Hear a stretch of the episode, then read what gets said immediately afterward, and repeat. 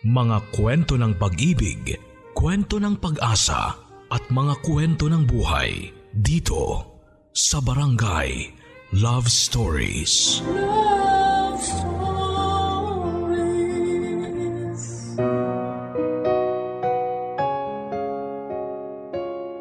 Ang isang masayang pamilya ay nagiging daan para magkaroon ng magandang buhay ang isang tao. Dahil sa pamilya palagi nagsisimula ang pangarap na gusto nating matupad balang araw. Mga pangarap na kasama sila hanggang sa dulo ng tagumpay.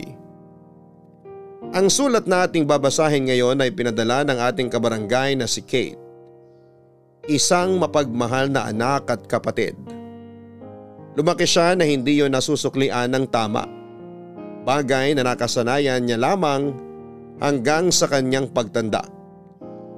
Darating ang isang tao na magpaparamdam sa kanya kung gaano kasaya ang mahalin. Ayun nga lang nakatadhana lamang itong dumaan sa kanyang buhay. At maaaring maging dahilan ng lalong hindi pagkakaunawaan ng kanilang pamilya dahil darating ang oras na kailangan niyang mamili kung sino sa taong mahal niya o sa pamilya niya ang kailangan niyang bitawan at isakripisyo. Gusto mo na bang malaman ang malungkot na buhay na kinalakhan ni Kate? Handa ka na bang mainis at maiyak sa kwento ng buhay niya? Minsan ba ay nagkaroon ka na rin ng hindi pagkakaunawaan sa kapatid mo? Paano ka nakipag-ayos sa kanya para mawala ang inyong tampuhan? Si Kate kaya paano niya pinili ang desisyon na gagawin niya para sa kanyang sarili? Matutunan niya kayang magpatawad sa bandang huli. Sino nga kaya ang pipiliin niya na mas makasama sa panghabang buhay? Malalaman natin ang landas na pinili niya dito sa mga kwento ng pag-ibig, buhay at pag-asa sa nangungunang Barangay Love Stories. Dear Papa Dudut, Ang ugali at pagkatao ng isang taong musmos ay mahuhubog sa klase ng pamilya na kanyang kinalakhan. Naniniwala ako na malaki ang magiging epekto nito sa ugali ng isang bata na dadalhin niya hanggang sa kanyang pagtanda. Ang pamilyang kalalakihan niya ang magiging daan para sa kanyang tagumpay o pwede rin na maging sa pagkabigo sa buhay. Dahil wala siyang sino man na aasahang pwedeng umalalay sa kanya. Kung hindi ang mga tao na kinikilala niyang pamilya. Hi Papa Dudut, kumusta po kayo? Tawagin niyo na lamang po ako sa pangalang Kate. 26 years old at nakatira dito sa Cavite. Nagtatrabaho ako ngayon bilang supervisor sa isang coffee shop. At isa nga pala akong single mom. Mahirap maging single mom. Pero masaya ako sa buhay ko. Lalo na at nakikita kong lumalaki na mabait at malambing na bata ang anak kong si Sia. Hayaan niyo palang simulan ko ang kwento ng buhay ko sa kinalakhan kong pamilya Papa Dudut. Dalawa lang kaming magkapatid ni Ate Sharon, housewife si Mami at nagtatrabaho sa Dubai si Daddy. Masasabi ko na nakagagaan kami sa buhay dahil maganda ang two-story house namin. May garden kami na maraming iba't ibang halaman. Grahe na kasyang dalawang sasakyan at nakapagtapos kami ni Ate Sharon sa mga kilalang private high school sa Mandaluyong. Siyempre sa sikat na university sa lugar namin kami in-enroll ni Mami para makapag-aral ng college noon papadudot.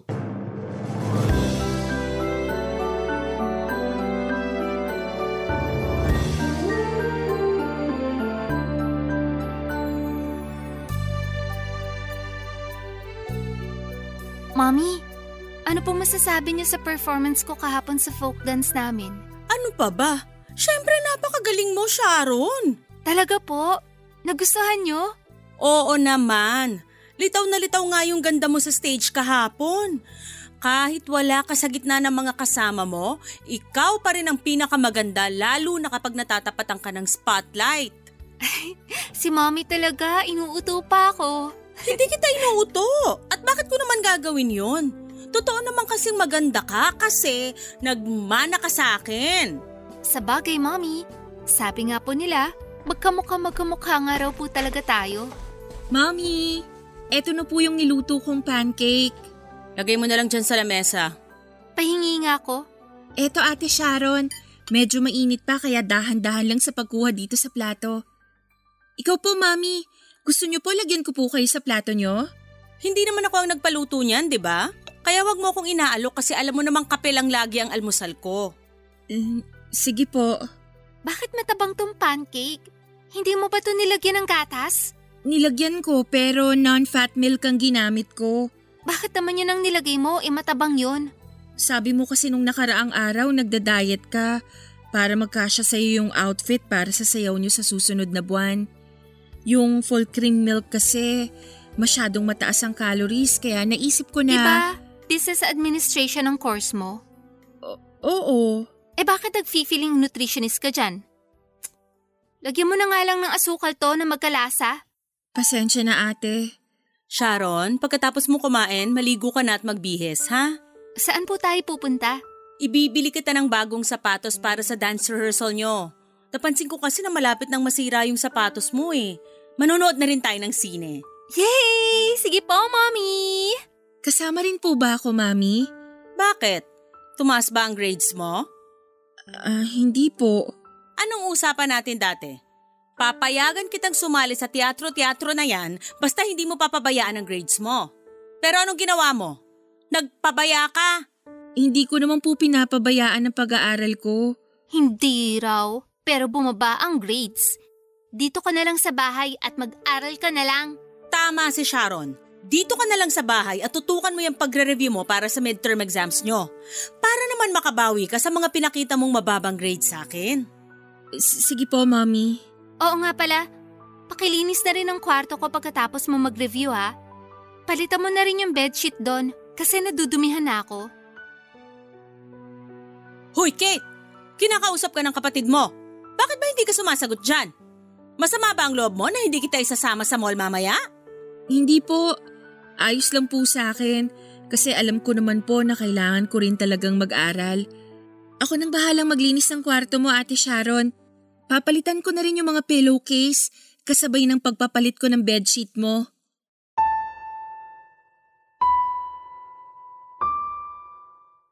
Papadudot akala ko talaga ay dalawa kami ni Ate Sharon nang isasama ni Mami sa panonood ng sine pero hindi pala. Nalungkot ako pero hindi ko pinahalata yon sa kanila. Hindi na rin ako nagpumilit pang sumama kasi tama naman ang sinabi noon ni Mami na bumaba ang grades ko at kailangan kong bumawi sa academics. Member kasi ako ng theater organization sa university at bago niya ako pinayagan na sumali sa grupo, nangako ako na hindi ko pababayaan ang pag-aaral ko.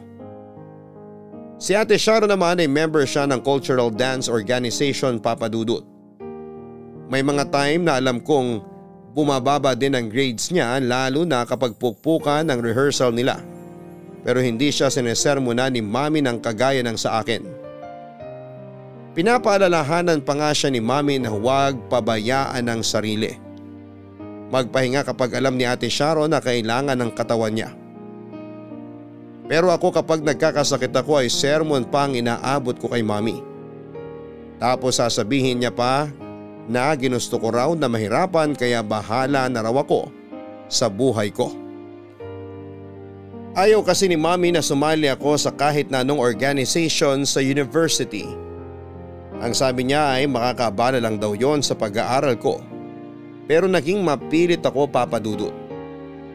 Pero nang si Ate Sharon na nagpaalam sa kanya na mag-audition sa isang cultural dance group, binigay at pinakita niya ang buong suporta niya dito. Binilahan pa niya ito ng bagong sapatos, t-shirt at jogging pants para raw sa rehearsal nila. Samantalang ako ay gamitin ko na lang daw yung pambahay ko sa rehearsal namin papadudot.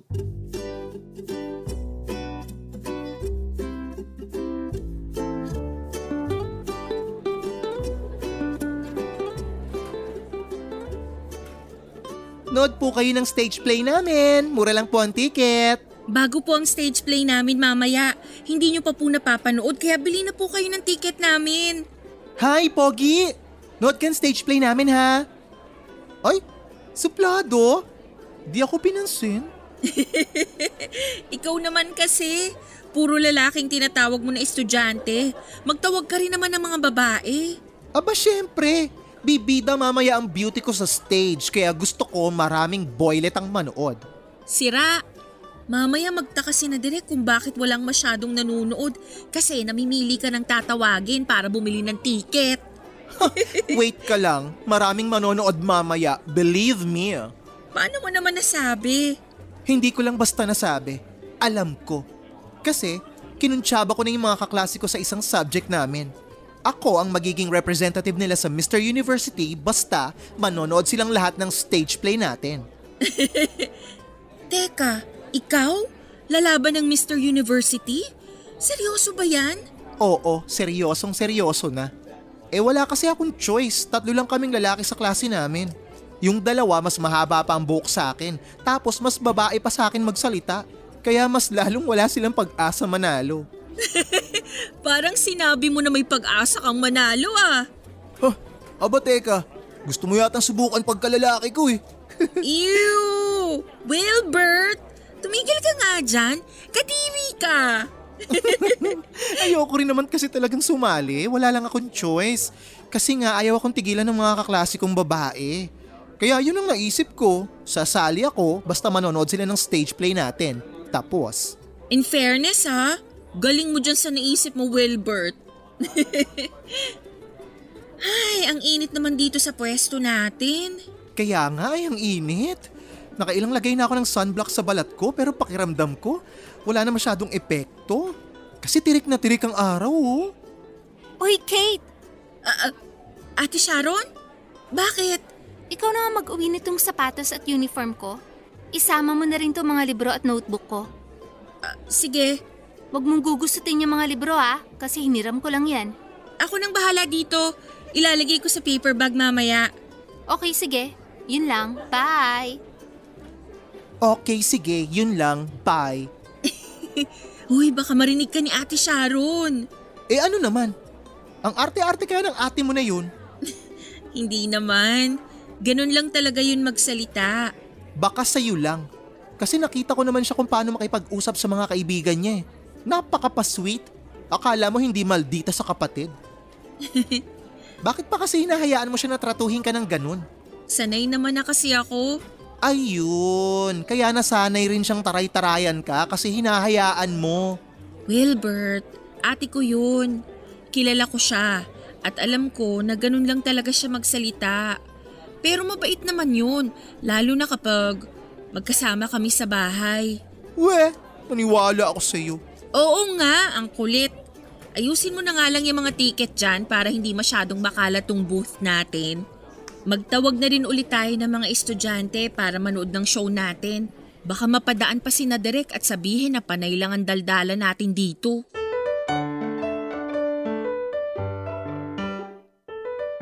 Papadudot mula sa bahay hanggang eskwelahan. Isa lang ang paraan ng pagtrato sa akin ni Ate Sharon. Kahit pa sa harap ng mga kaibigan niya o mga kaibigan ko. Actually, pareho nga sila ni Mami kung paano nila ako kausapin. Nasanay na lang din siguro ako kasi nakalakhan ko na lang din. Alala ko nga noong first time ko na umarte noon sa stage para sa play namin. Excited ako sobra. Yun kasi ang kauna-unahang pagkakataon na nagkaroon ako ng role sa play. Sinabi ko yun kay Mommy at Ate Sharon. Ang sabi nila ay susubukan daw nila na pumunta. Sa backstage pa lang ay sumisilip na ako sa audience area kung nandun na nga ba sina Mommy at Ate Sharon papadudot. Alam ko kasi na wala ng klase si Ate Sharon at wala namang ibang lakad si Mommy pero mula nang magsimula ang stage play, umarte ako at matapos ang buong show. Hindi dumating sina Mommy at Ate Sharon. Masaya ako na malungkot ng gabi na yon. Masaya kasi successful ang first ever major production ng grupo namin. Malungkot kasi hindi dumating ang mga tao na inaasahan kong magpapakita ng suporta nila sa bagay na gusto kong gawin. Pero sa huli ay naisip ko na ano pa ba namang aasahan ko sa mga tao na hindi ko naman talaga tunay na pamilya. Papa Dudut. Barangay Love Stories. Barangay Love Stories. Magbabalik ang Barangay Love Stories. Next applicant please! Good morning, sir. Naghahanap ka ng trabaho, di ba? Yes, sir. Bakit ka umalis sa dati mong trabaho? Ang daming problema, sir eh. Toxic, sir. Parang ang lungkot palagi. Eh, gusto ko kasi masaya yung trabaho. Ba't di ka mag-clown? Smile ka naman dyan! Kwentong Barangay LS. Now streaming on Spotify. Ang karugtong na mga kwento ng buhay sa Barangay Love Stories. Papadudot na sa second year high school ako nang malaman ko ang totoo na hindi pala ako anak ni Mami. Nasa sala sina Mami kasama si Ninang Sonia at nagkukwentuhan sila doon. Nasa kusina naman ako at nagliligpit ng mga pinagkainan namin. May alak na pinagsasaluhan sina Mami at medyo nalalasing na sila kaya lumalakas na rin ang boses nila. Hanggang sa marinig ko mismo mula sa mami ko na dapat daw ay nagpapasalamat ako kasi kahit na hindi niya ako tunay na anak, kinupkop at inalagaan niya pa rin ako. Sinaway siya ng ninang ko at sinabi na baka marinig ko raw ang sinasabi niya. Naiyak ako noon papadudot. Bumalik sa alaala ko yung paraan ng pakikipag-usap nila sa akin at pagtrato sa bahay. Kaya pala kahit kailan ay hindi ako nakaramdam ng pagmamahal mula sa kanila. Kaya pala palaging parang mainit ang dugo niya sa akin. Kasi hindi naman siya ang nagluwal sa akin. Si ate Sharon lang ang anak nila ni daddy. Kaya eto lang ang mahal niya. Kaya naman doon ko nakasanayan na huwag umasa sa atensyon, oras at pagmamahal mula kay Mami Papa Dudut. Oo nasasaktan pa rin ako. Pero wala eh, ano ang magagawa ko kung hindi naman talaga ako parte ng pamilya nila. Sabit lamang ako. Kaya kahit magbakasyon o out of town sila ni Ate Sharon na hindi ako kasama ay okay lang sa akin. Kasi hindi naman ako anak ni Mami. At hindi rin ako tunay na kapatid ni Ate Sharon, Papa Dudut.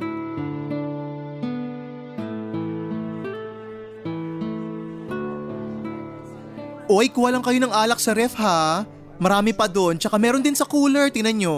Naku, hindi kayo mauubusan. Ay, nga pala guys, bukod sa mga pulutan natin sa kusina, umorder pa ako ng extra. Ha? Enjoy lang kayo. Balik ako ha, wait lang.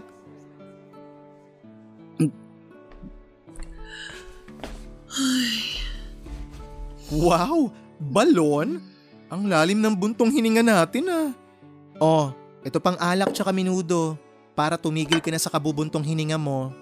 Thank you. Grabe ka. Saglit lang ako nawala para mag-asikaso ng ibang bisita sa loob ng bahay. Tapos paglabas ko ulit dito sa'yo, nakatatlong bote ka na agad? Ano yan? Maliit lang naman na bote ng alak yan kaya mabilis lang ubusin. Oo, maliit nga. Pero hinay-hinay pa rin. Kasi alam naman natin pareho na hindi ka sanay uminom. Minsan lang to, kaya pagbigyan mo na ako. Ay, sige na nga. Ngayon ka lang din naman nakasama sa birthday celebration ko. At ang sabi mo pa ha, pwede ka hanggang umaga dito sa bahay namin. 'di ba? Oo. Wala naman kasi akong kasama sa bahay. Naka-out of town si na mami at ate Sharon. Bakit nga pala hindi ka nila sinama? Tatlong araw kasi silang mawawala. Kapag sumama raw ako, walang magpapakain sa mga alaga naming aso. Kaya pinaiwan na lang nila ako.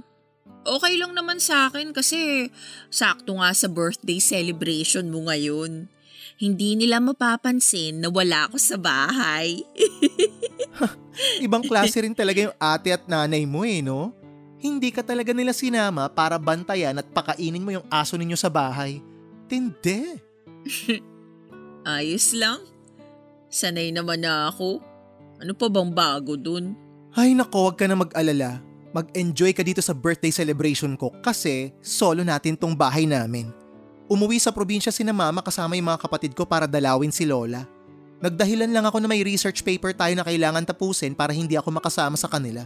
Kahit ang totoo, gusto ko lang i-celebrate ang birthday ko in advance. I-celebrate kasama ang sisi ko at ang ibang mga kaibigan ko.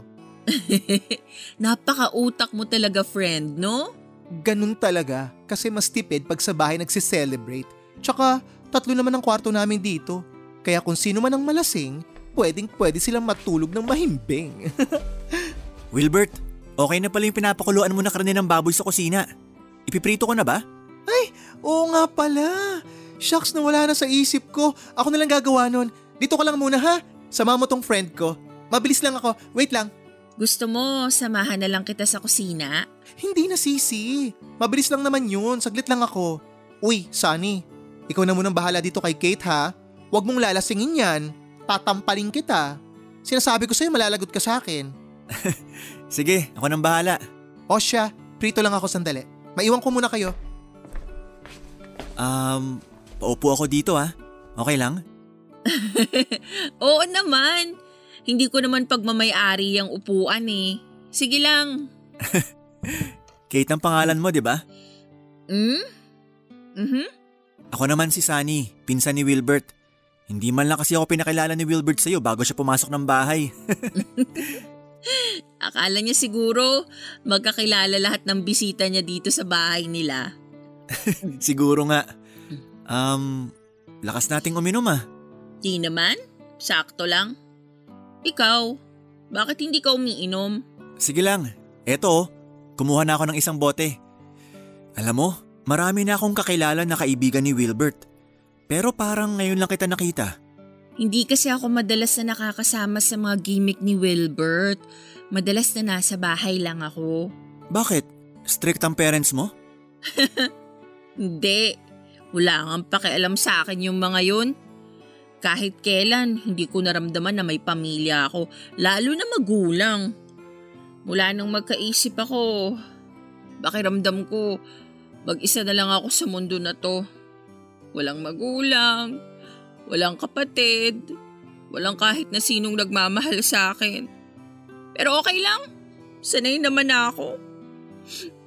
Sanay na ako mag-isa. Sorry ah, hindi na dapat yata ako nagtanong. Ayos lang. Okay nga yung ganito. Hindi ako naiilang nakausap ka. Kaya thank you kasi hinahayaan mo akong magsalita at magdrama ngayon. Wala yun. Um, tara, inom pa tayo.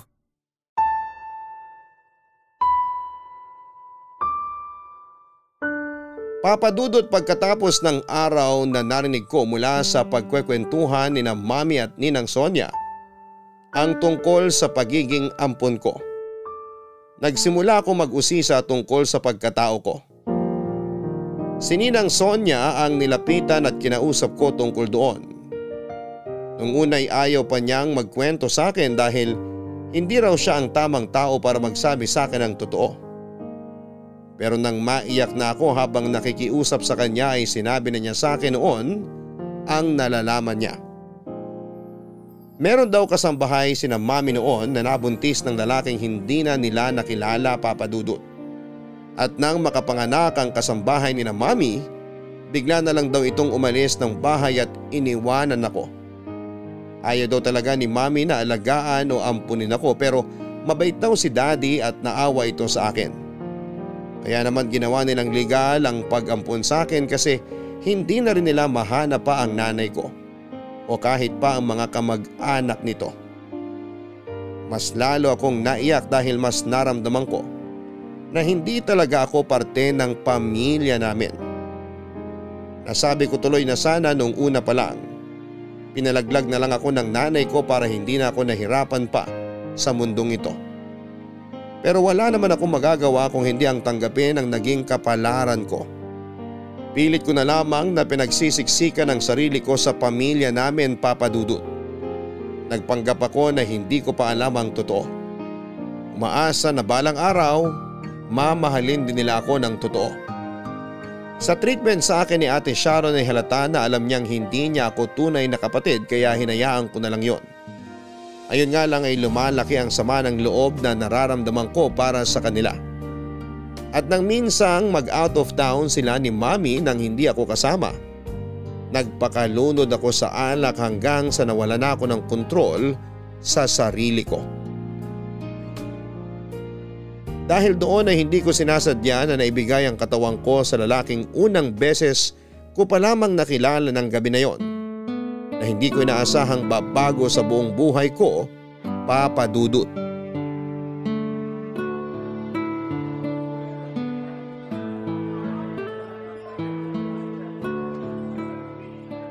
Kate, sorry. Nalate ako.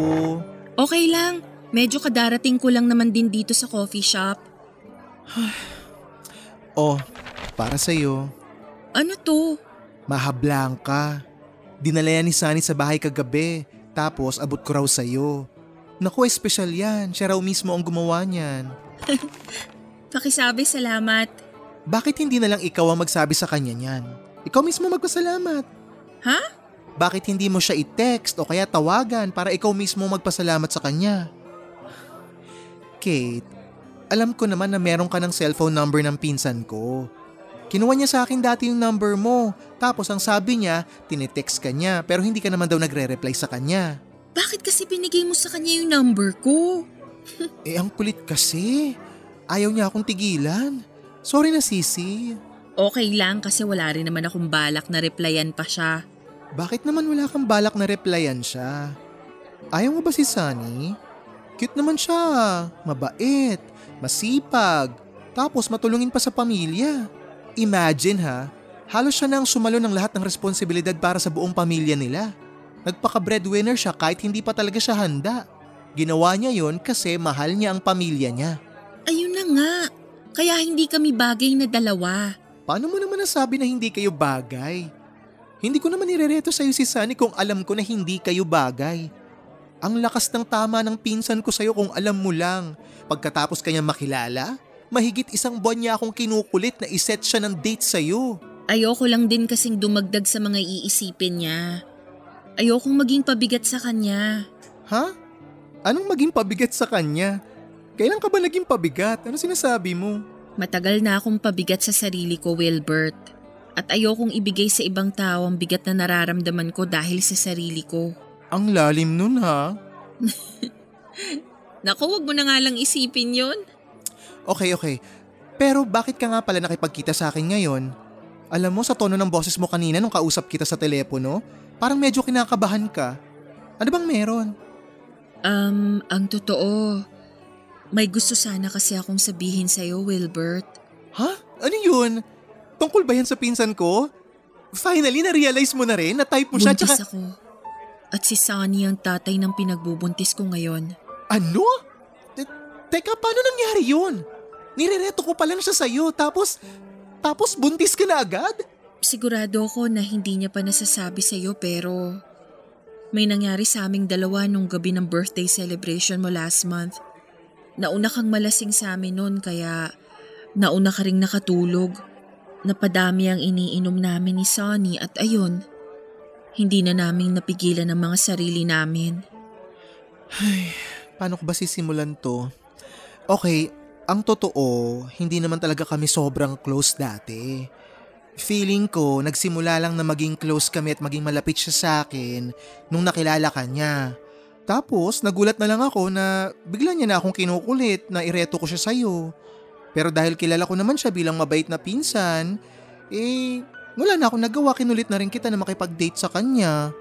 Hindi ko naman alam na, na may nangyari na pala sa inyong dalawa. Oh, eh, so ano bang plano mo ngayon? Hindi ko alam pero ayoko sanang malaman niyang tungkol dito eh. Ha? Hindi naman pwedeng hindi niya malaman yan. Anak niya yung pinagbubuntis mo. Wilbert, please. Sinabi ko sa'yo to kasi malaki ang tiwala ko sa'yo. Ayoko malaman to ni Sunny. Ayokong dumagdag sa mga problema niya sa buhay. Ay, o ano nga ang plano mo ngayon? Sa totoo lang, hindi ko alam. Basta ang gusto ko lang, maitago to lahat sa pinsan mo. Ayokong malaman niya na magkakaroon kami ng anak.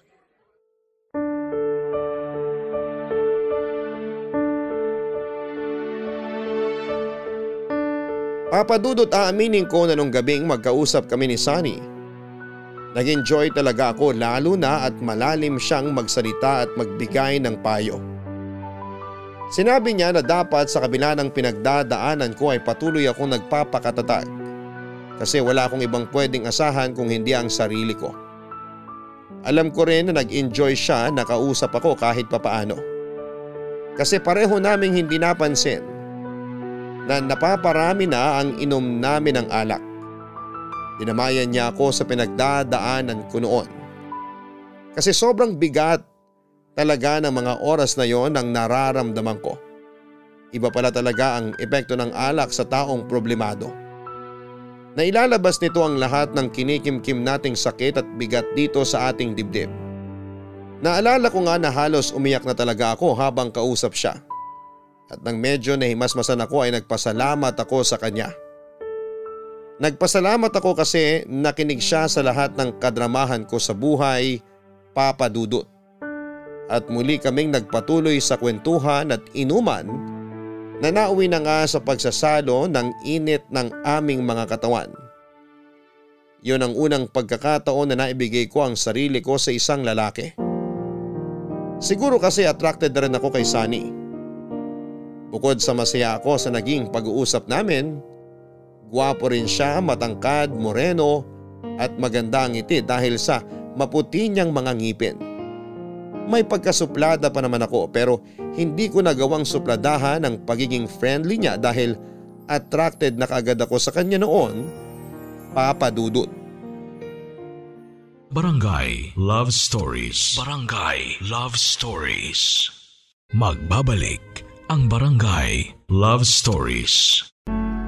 Mga hugot na may kurot. Kung alam mong para sa'yo, ipaglaban mo. Barangay LS Love Says. Pero kung may mahal na siyang iba, palayain mo na. Barangay LS Love Says. Now streaming on Spotify. Ang karugtong na mga kwento ng buhay sa Barangay Love Stories. Papadudot na kwento rin sa akin noon ni Sunny na panganay siya sa kanilang apat na magkakapatid. Ulila na siya sa tatay at tinutulungan niya ang nanay niya sa pagtatrabaho nito sa karinderya kapag wala siyang pasok sa school. Academic scholar din siya na malaki ang naitutulong sa mahirap nilang buhay. Pangarap niya makapagtapos ng pag-aaral at marami siyang plano para sa pamilya niya.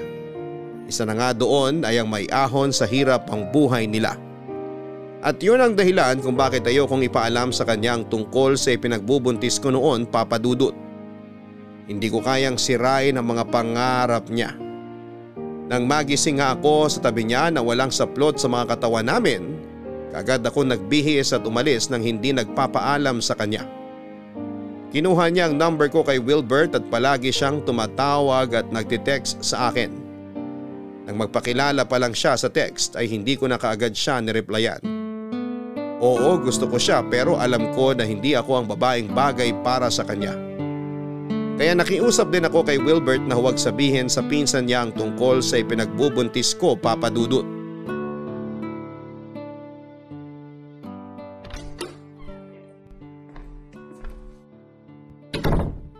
San ka galing? Ah, may pinuntahan lang ako. Anong oras na hindi ka pa nakakapagsaing? Pasensya na ate Sharon. Ah, sige, pupunta na ako sa kusina. Sandali lang, kinakausap pa kita. Kanino ka ba talaga nakipagkita? Sa boyfriend mo? Eh, hindi.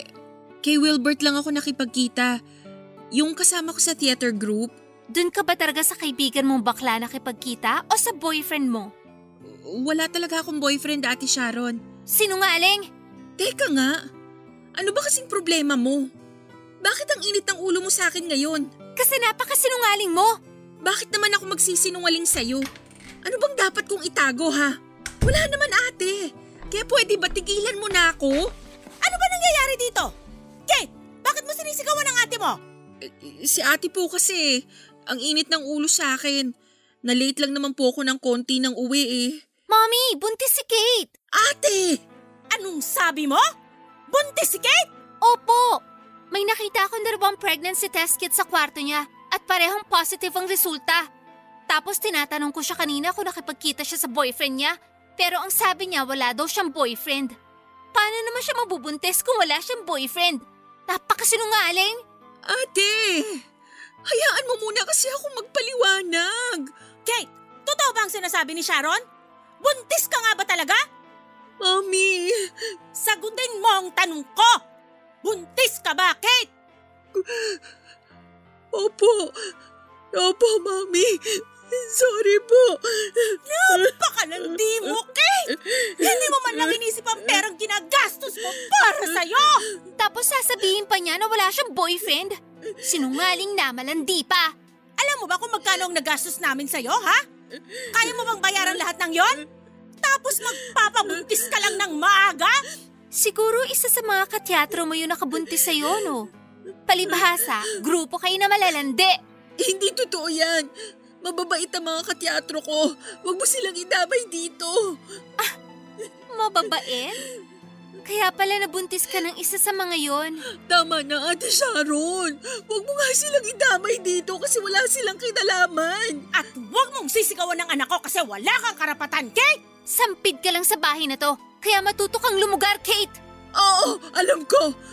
Matagal ko nang alam na sampid lang ako sa bahay na to. Sa bahay nyo. At hindi mo na kailangang ipabuka sa akin yan, Ate Sharon. Dahil kahit hindi mo sabihin, ramdam na ramdam ko na basura lang ang paningin niyo sa akin ni Mami. Sumusobra ka na, Kate, ha? Ang sabi ko, wag mong sinasagot ng ganyan ng kapatid mo. Eh kung palayasin kaya kita sa bahay na to. Hindi niyo na po kailangang gawin yan, Mami.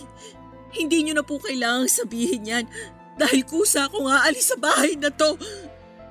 Alam ko naman na ito yung matagal niyong gustong mangyari. Ang mawala ng sampid na ampon sa bahay na to. Kaya sige, pagbibigyan ko na kayo.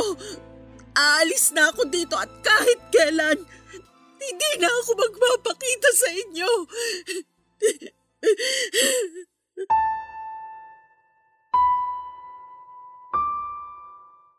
Papadudot yon ang unang pagkakataon na halos sumabog ako dahil sa matinding galit at sama ng loob na nararamdaman ko. Totoo naman kasi na kahit kailan ay wala akong naramdaman ni konting pagmamahal mula sa kanila. Sana hindi na lamang talaga ako inampon ni mami. Sana binigay na lang niya ako sa ibang tao o sa social worker. Baka sakaling sa ibang lugar o mga tao ay makatanggap pa ako ng pagmamahal. Hindi kagaya sa kanila na wala na akong ibang narinig at naramdaman kung hindi puro panunumbat. Kung tutuusin ay hindi ko naman ginusto na mapunta sa kanila. Hindi ko ginusto na ipagsiksikan ang sarili ko sa isang pamilya na kahit kailan ay hindi naman ako matatanggap. Dalang ilang mga gamit ko ay umalis ako sa bahay ni na mami na patuloy na umiiyak papadudot. Pero kahit papaano mag-aana ang pakiramdam ko dahil nailabas ko na ang bigat na nararamdaman ko sa dibdib. Yung sama ng loob na ilang taon kong tinago dito sa dibdib ko. Dahil wala akong ibang alam na pwedeng puntahan, ay nakitira muna ako kay Ninang Sonia. Matandang dalaga siya at walang ibang kasama sa bahay kaya pinatuloy niya ako pagkatapos kong sabihin sa kanya ang nangyaring gulo sa bahay. Hindi na ako hinanap pa ni na mami, daddy o ate Sharon papadudot. Wala na rin akong balak na bumalik noon sa bahay nila at muling ipagsiksikan ang sarili ko. Naghanap ako ng trabaho at sa awa ng Diyos ay nakapasok ako sa isang malit na coffee shop kahit pa buntis ako. Tinulungan din ako ni Naninang Sonya sa ibang gastusin hanggang sa makapanganak na ako. Ilang taon nang lumipas, nagkaroon ng bagong branch sa Cavite ang coffee shop na pinagtatrabahuhan ko. At saktong kapopromote ko lang noon bilang supervisor. Pinadala ako ng branch manager sa bagong bukas na coffee shop. Sinama ko ang anak kong si Zia sa bagong inuupahan kong bahay. At doon ako nagsimulang mamuhay nang siya lang ang kasama ko papadudot.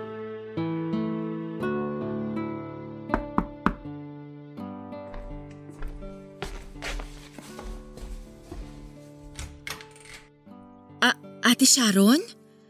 Hi Kate, kumusta? A- ayos lang. Anong ginagawa mo dito sa apartment ko? Gusto sana kita makausap. May lakad ka ba? Um, meron pero mamaya pa. Susunduin ko yung anak ko sa school. Hindi ka pa naman paalis no? Hindi pa kasi mamaya pa yung tapos ng klase niya. Pwede ba akong pumasok? Ha? Oo, halika, pasok ka. Salamat. Upo ka muna dyan sa sofa. May gusto ka bang inumin o kainin? Wala naman. Busog pa rin naman ako, Kate. Paano mo pala nalaman kung saan ako nakatira ngayon? Tinanong ko kay Tita Sonia. Nung una nga ayaw niyang ibigay. Kinulit ko lang siya. Sana okay lang.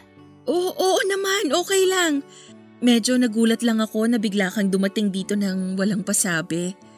Ang totoo, nahihiya ako mag-text o tumawag sa'yo. Pagkatapos ng ilang taon na hindi ka namin kinausap, parang bigla kaming nawala ng karapatan na kausapin ka. Ayos lang yon, naiintindihan ko naman. Kate, sorry ha. Sorry kung hindi naging maganda ang relasyon natin bilang magkapatid. Again, gets ko yon Ate Sharon. Kasi hindi mo naman talaga ako tunay na kapatid. Kapatid kita, Kate. Oo, hindi tayo magkadugo, pero kapatid kita. Lumaki tayo sa isang bahay bilang magkapatid. At isang malaking pagkakamali na hindi ko yun na iparamdam sa'yo. Kaya nga nandito ako ngayon kasi gusto ko sana na magkaayos tayong dalawa. Gusto ko sana na mabuo ulit tayo bilang isang totoong pamilya. Pero paano si Mami? Alam niya ang tungkol sa pagpunta ko dito. Gusto niya rin na makausap ka para magkaayos kayong dalawa. Gusto niya rin makilala yung apo niya, yung anak mo, Kate. Hindi na galit sa akin si Mami. Hindi na. Kasi kagaya ko, gusto niya na rin maayos ang pamilya natin. Kung pwede nga lang, dun ka na ulit tumira sa bahay. Para magkakasama na ulit tayo. Para makabawi kami sa'yo at sa anak mo. Grabe, hindi ako makapaniwala. Totoo ba talaga to? O nananaginip lang ako? Hindi ka nananaginip, Kate. Totoong nandito ako sa harap mo ngayon. Eto oo, hahawakan ko ang kamay mo para mas maramdaman mo ang presensya ko. Nandito ako sa harap mo, Kate. Humihingi ng sorry at nakikipag-ayos sa'yo. Hindi mo na kailangan humingi ng sorry ate. Kasi sobrang tagal kong pinangarap na mangyari to.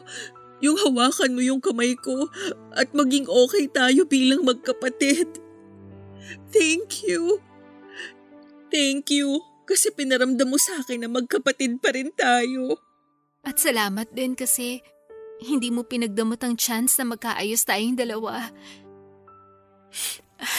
Sabi ko hindi ako iiyak eh, pero hindi ko na rin mapigilan.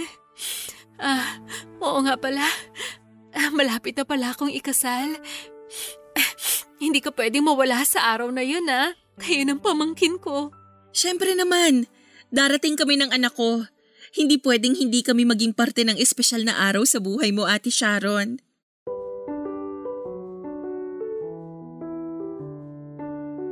Papadudot hindi ako makapaniwala nang makita ko si Ate Sharon sa apartment na tinitirhan ko. Anim na taon na kasi ang lumipas noon pero ni isang beses ay wala akong naging balita sa kanila. Ni hindi nila ako hinanap o tinawagan man lang. Mas naramdaman ko noon na wala silang pakialam sa akin. Baka nga natuwa pa sila na nawala na ako sa bahay at buhay nila. Minsan nakatanggap ako ng text mula kay daddy isang text lang ng pangungumusta at nagsasabi na sana'y maayos daw ang kalagayan ko. Hindi ako nag-reply at umasa na makakatanggap ako ng tawag mula sa kanya. Gusto kong marinig ang boses ni daddy. Gusto kong sabihin niya na umuwi na ako kina mami at gusto kong sabihin niya sa akin na namin miss na ako ni na mami at ate Sharon pero hindi yon nangyari. Hindi na siya nag-text o tumawag pa. Wala rin binanggit sa akin si Ninang na kinukumusta ako sa kanya ni na mami. Wala siyang kahit na anong binanggit tungkol kina mami. Siguro kasi alam niya na walang pakialam sa akin ang mga ito. Kaya tumatak sa isipan ko na dapat lang talaga na mawala na ako sa buhay nila. Para sa peace of mind naming lahat, hindi na ako aasa na magiging parte pa ako ng pamilya nila, Papa Dudut. Barangay Love Stories. Barangay Love Stories. Magbabalik ang Barangay Love Stories. Kabarangay, i-share mo ang iyong barangay love stories. Sabay-sabay nating pakinggan ang iyong kwento ng pag-ibig, buhay at pag-asa. Ipadala lang sa barangay love stories at yahoo.com. Ang karugtong na mga kwento ng buhay sa Barangay Love Stories. Pero nang sabihin ni Ate Sharon na gusto niyang magkaayos kaming pamilya ay hindi ako makapaniwala Papa Dudut. Pakiramdam ko noon ay nananaginip lamang ako. Parang ibang tao yung dumating sa apartment ko at nakikipag-ayos sa akin. May kaba ko noon sa dibdib ko at pagtataka pero may munting saya rin akong nararamdaman. Kilala ko si Ate Sharon at matagal ko siyang nakasama. Alam ko na hindi niya ugali ang magpakumbaba at humingi ng sorry lalo na sa akin. Pero ramdam ko ang sincerity noon sa boses niya hanggang sa pareho na nga kaming naluha. Papadudot nag-file ako ng vacation leave sa trabaho para umuwi saglit sa bahay ni na mami. Nang makita ko ni mami at ang anak ko ay naluha na rin siya at mahigpit akong niyakap. Sinabi niya na nagkamali daw siya sa naging pagtrato nila sa akin lalo na siya. Na-miss niya raw ako nang umalis ako sa bahay niya. Pero nahiya raw siya na tawagan o i-text ako. Pinigilan niya raw ang sarili niya na kontakin ako. Pero nang magkausap sila ni Ate Sharon ay nagkasundo sila na ayusin ang lahat sa aming pamilya. At gusto nila na maging parte kami ng anak ko sa nalalapit na espesyal na araw sa buhay ng kapatid kong si Ate Sharon, Papa Dudut. Eto na ang tsa mo, Kate. Salamat, Ate Sharon. Tulog na pala si Sia dyan sa sofa. Ang sabi ko nga, dadaling ko na sa kwarto na tutulugan nila. Eh pero mamaya na raw, sabi ni Kate. Hindi po kasi siya sanay matulog ng mag-isa sa kwarto. Kapag nagising po siya, gusto niya kasama niya akong matutulog. Isa lang din po kasi ang kwarto namin sa apartment, kaya sanay talaga siya na lagi akong katabi. Kaya naman pala talagang hindi siya humihiwalay sa'yo. Matanong ko lang, nasa na ba ang tatay ni Zia? Kung okay lang naman na malaman namin ni Sharon ng tungkol doon. Pero kung hindi ka naman komportable na magkwento sa amin, maiintindihan ko kasi… Ayos lang po na magtanong kayo tungkol sa lalaking nakabuntis sa akin, Mami. Ang totoo, wala na rin po akong balita sa lalaki na yon. Eh walang hiya naman pala ang lalaking yun eh. Ang kapal ang mukha niyang takasan ng responsibilidad sa'yo. Wala siyang kasalanan, Ate Sharon. Kasi ang totoo, hindi niya alam na nagkaanak kami. Na nabuntis niya ako. Kaya huwag kayong magalit sa kanya. Bakit naman hindi mo pinaalam sa kanya? Ayoko po kasing magulong buhay niya noon. Kaya sinolo ko na lang ang responsibilidad sa anak ko. Hindi mo man lang ba siya hinana para ipaalam sa kanya na may anak kayo? Hindi na kasi sa tingin ko naman, maayos na ang buhay niya ngayon. Saka wala rin naman akong ibang paraan para mahanap siya kasi wala akong social media account eh. Dini-activate ko na lahat para makapag-focus ako sa trabaho at sa pag-aalaga ng anak ko. Huwag kang mag-alala. Mula ngayon, maaasahan mo na kami ni Sharon pagdating sa pag-aalaga ng anak mo. Tama si Mommy. Ituturing kong anak yang si Sia habang wala pa kaming anak ng fiancé ko. Alam mo, Kate, excited na nga ako makilala mo siya eh. Kasi pakiramdam ko magkakasundo kayong dalawa. Oh, eh, ayan na pala siya. Love, Hi love, sorry ngayon lang ako. Ang dami kasi naming tinapos na trabaho sa opisina. ayos lang. Kumain ka na ba? Oo, tapos na. Kasi alam kong hindi na ako aabot sa dinner nyo. Oo. Gising pa naman ang kapatid ko pero tulog na ang anak niya. Love, si Kate, kapatid ko. Kate, si Sonny, fiancé ko. Kate? Magkakilala kayo? Hindi. Ngayon lang kami nagkakilala. Um, nice to meet you, Sunny. Ah, nice to meet you din, Kate. Um, anak mo yung bata na natutulog sa sofa? Oo, si... si Sia. Medyo napagod sa biyahe namin kaya pagkatapos ng dinner, nakatulog ka agad dito.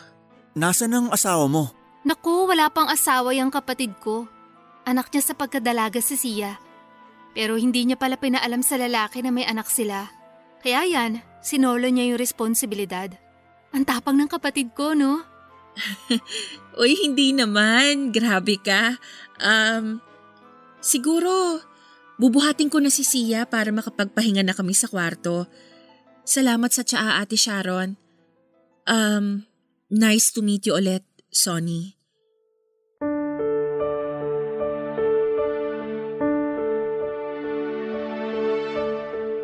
Akala ko noon ay hindi ko na makikita na masaya sina Mami at Ate Sharon habang kasama ko silang kumakain sa isang lamesa papadudot. Palagi ko kasing napapanaginipan yon at akala ko ay hanggang sa panaginip na lamang pwedeng mangyari. Yung matatanggap nila ako bilang totoong parte ng kanilang pamilya. Nung dumating nga ako doon, nakipag video call pa sila kay daddy para ipakita na sa wakas ay nagkaayos na rin kaming tatlo. Nakita ko na natuwa si daddy at sinabi niyang excited na siyang umuwi para makasama kami pati na ang anak ko. Habang aliw na aliw ang anak ko. Sa pakikipaglaro kay ate Sharon ay tinulungan ko naman sa pagluluto si mami Papa Dudut. Doon kami mas nakapagkwentuhan. Sinabi niya na ganun daw siguro kapag tumatanda na, mas nare-realize nila ang mga pagkakamaling nagagawa nila. Three years ago raw kasi noon, na-diagnose siya na may cyst sa ovary. Nagamot naman daw kaagad pero munti ka nang mauwi sa cancer. Natakot din daw talaga siya noon lalo na nang marinig niyang muntik na siyang magkaroon ng cancer. Pagkatapos matanggal ng cyst sa ovary niya, sinabi sa kanya ni Ate Sharon na magpapakasal na ito kay Sunny. Doon naisip ni Mami na oras na para mas ayusin nila ang buhay nila. Kaya gusto na rin nilang maayos ang relasyon namin bilang isang pamilya. Papadudot excited na si Ate Sharon noon na ipakilala sa akin ang fiancé niya. Hindi niya raw kasi ako nakukwento dito kaya sigurado raw siya na magugulat ito. Pero ako yata ang mas nagulat nang makita ko ang fiancé niya. Pinilit ko na lamang nang umiti at hindi ipahalata ang pagkagulat ko sa kanilang lahat. Pero medyo namutla din ang fiancé ni Ate Sharon na si Sunny lalo na nang mapatingin sa anak kong si Sia. Hindi na siya nagsalita noon at alam ko kung ano ang bagay na tumatakbo sa isip niya noon. Bagay na sigurado kung hindi ko nagugustuhin na marinig pa papadudot.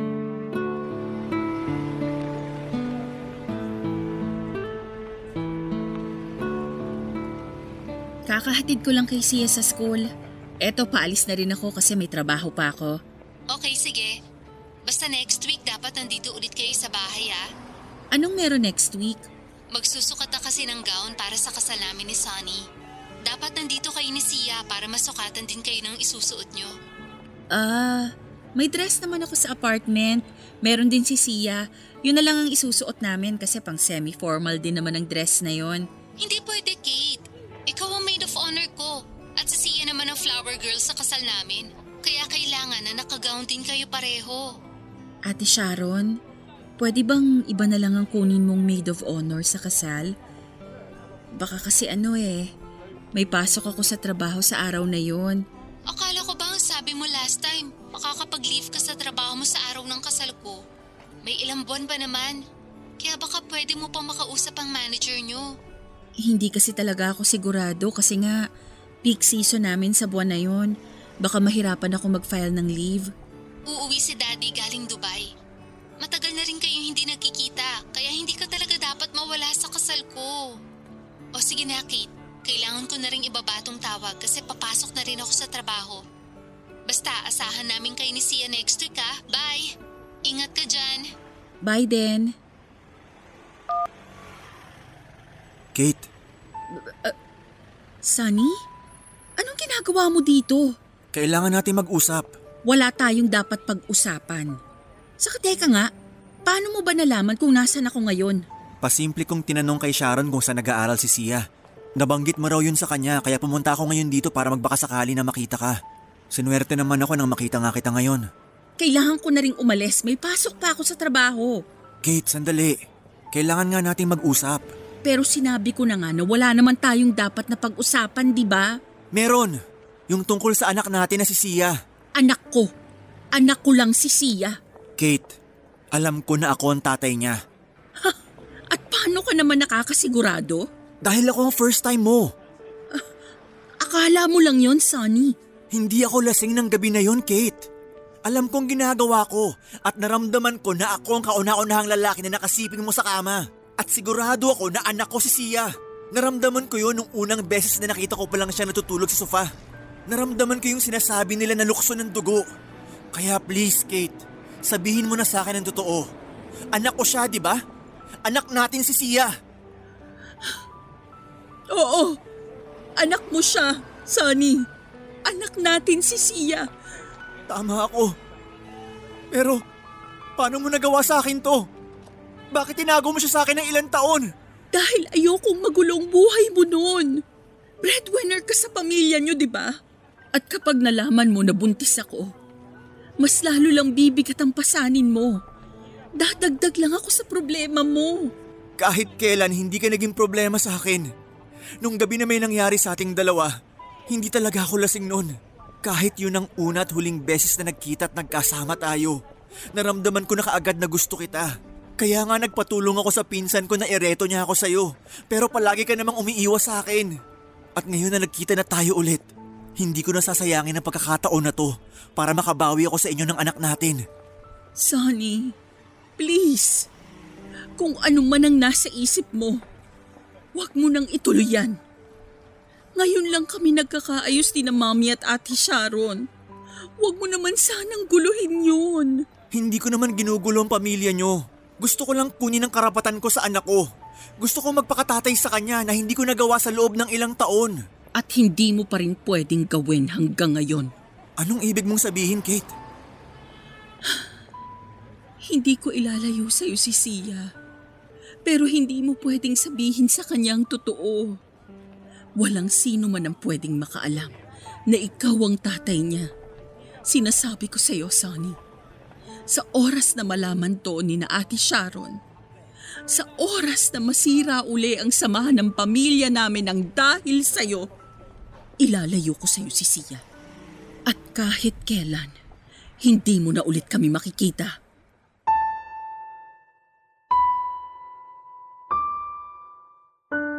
Papadudod pagkatapos ng dinner namin sa bahay ni na mami umalis na rin kami ni Zia kinabukasan noon. Nangako naman ako kay ate Sharon na hindi ako mawawala sa kasal niya.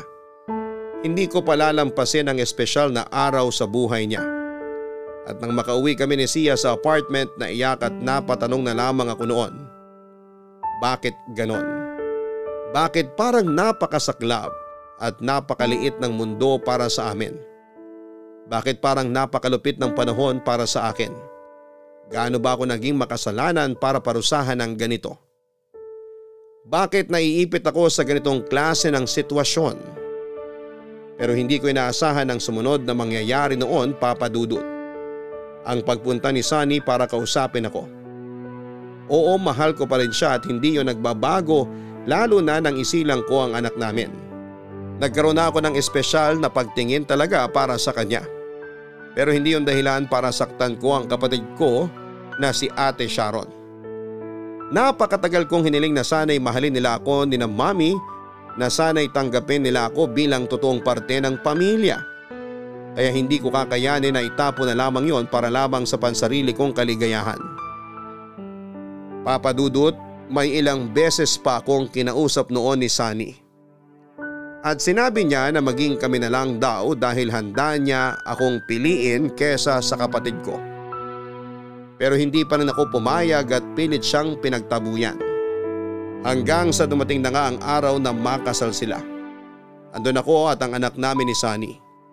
Nasaksihan ko kung gaano kasaya si Ate Sharon sa araw ng kasal niya.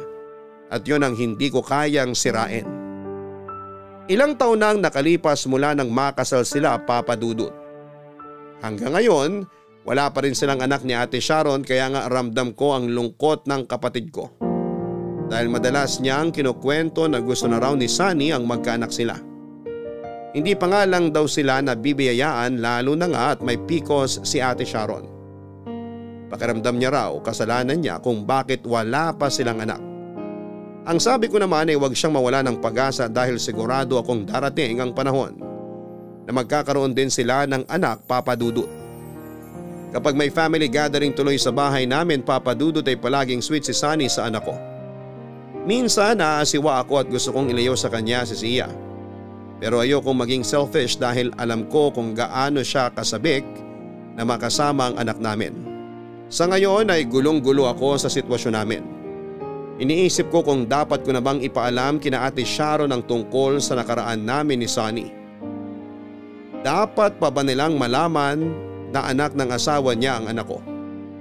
O mas dapat ko na bang ilihim ang lahat para hindi na muli pang masira ang aming masayang pamilya? Maraming salamat po Papa Dudut kung sakali mang mapili at mabasa ninyo itong sulat ko. Maghihintay po ako ng payo mula sa inyo at sa ating mga kabarangay. Ang inyong forever kapuso at kabarangay, Kate. May mga bagay na mas mabuti nang hindi natin pinapaalam sa ibang tao. Ayun nga lang eh, magbibigay po ito ng gulo at bigat sa ating damdamin. Lalo na at alam nating may tinatago tayong sekreto sa mahal natin sa buhay. Isipin mong mabuti ang desisyon na dapat mong gawin Kate. Kahit anong piliin mo ay palagi kang may masasaktan. Ihanda mo ang sarili mo sa kung sino ang pwedeng masaktan at magalit sa iyo. Timbangin mo kung sino ang kaya mong palayain. Ang mga taong tinuring mong pamilya o ang sarili mo na matagal nang nagsasakripisyo para sa ibang tao. Hanggang sa muli ako po si Papa Dudut sa mga kwento ng pag-ibig, buhay at pag-asa sa Barangay Love Stories number 1. Mga kwento ng pag-ibig, kwento ng pag-asa at mga kwento ng buhay dito sa Barangay Love Stories. Love Stories.